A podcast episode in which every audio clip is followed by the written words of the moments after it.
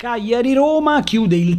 trittico delle registrazioni brevi per questi consigli della decima giornata perché anche qui vedo un indirizzo abbastanza ovvio per quel che riguarda la destinazione finale dei tre punti. Per il Cagliari e per Mazzarri ho terminato onestamente le parole poco carine, mi concentro sul fatto che anche qui io cerco di darvi una motivazione che vada oltre al fatto la Roma deve vincere, la Roma è più forte, queste chiacchiere da bar, lo sapete, cerco di guardarmene. Quello che ci tengo a sottolineare è il fatto che la Roma adesso deve tornare a vincere perché col Napoli doveva dare un segnale alla fase difensiva dopo i sei gol presi in Norvegia, quindi grande attenzione, c'è stato un baricentro più basso e tutto sommato il punticino contro una squadra che veniva da tutte quelle vittorie consecutive e soprattutto il clean sheet, prima squadra di questo campionato e di quest'anno a non prendere gol dal Napoli, è stato sicuramente un signor risultato e un'iniezione di fiducia per la squadra di Mourinho. Adesso bisogna dare continuità attraverso il gioco e attraverso la fase offensiva per cercare di oliare quegli automatismi che saranno essenziali per la stagione futura della Roma. Nel ricordarvi che naturalmente vanno schierati qui tutti i calciatori della Roma, Fantacalcio Indipendente opta per delle scelte molto pericolose. La prima è quella relativa al calciatore sconsigliato, che è un talismano dei fantallenatori e che soprattutto ve la dice lunga su quanto tempo passa prima che io dica una cosa e faccia esattamente l'opposto. Il calciatore sconsigliato, infatti, è Joao Pedro. Mi ero ripromesso di non sconsigliare più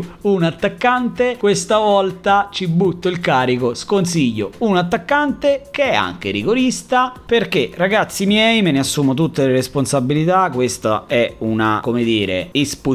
che mi farà prendere una fracca di insulti se Joao Pedro dovesse segnare, cosa che sicuramente può avvenire. Però io fin quando vedrò Walter Mazzarri sulla panchina del Cagliari in queste partite mi immagino sempre che lui durante le riunioni, durante gli allenamenti si focalizzerà solo sul non prenderle, rinunciando completamente alla fase offensiva in questo scenario andrebbe ad aiutare fra l'altro una squadra che ha difficoltà a difendere all'indietro e quindi se attaccata sulla profondità potrebbe palesare i propri limiti. Magari un allenatore diverso mi potrebbe far cambiare idea ma questa situazione del Cagliari in questo momento mi fa pensare che la Roma potrebbe vincere a zero. Per il calciatore consigliato invece vale lo stesso principio è un po' un controsenso ne ho sempre parlato male non lo considero neanche fra i primi 10-15 in Italia nel suo ruolo, l'ho sconsigliato più di due volte, ma oggi ve lo metto tra i consigliati e si chiama Gianluca Mancini. È un difensore, come detto, quello italiano che non mi dà la minima affidabilità, però sempre in questa mia lettura pre-match che vede un Cagliari rinunciatario potrebbe giocare con la mente più sgombra, viene da una buona, buonissima prestazione contro il Napoli, banco di prova, insomma insomma veramente impattante. Quest'anno non ha ancora trovato i bonus a cui ci ha abituato l'anno scorso, quindi quale migliore occasione di una partita del genere dove potrebbe magari finire sul tabellino dei marcatori. Dentro Mancini, fuori Joao Pedro e io vi aspetto naturalmente per essere insultato già nella prima mattinata di giovedì.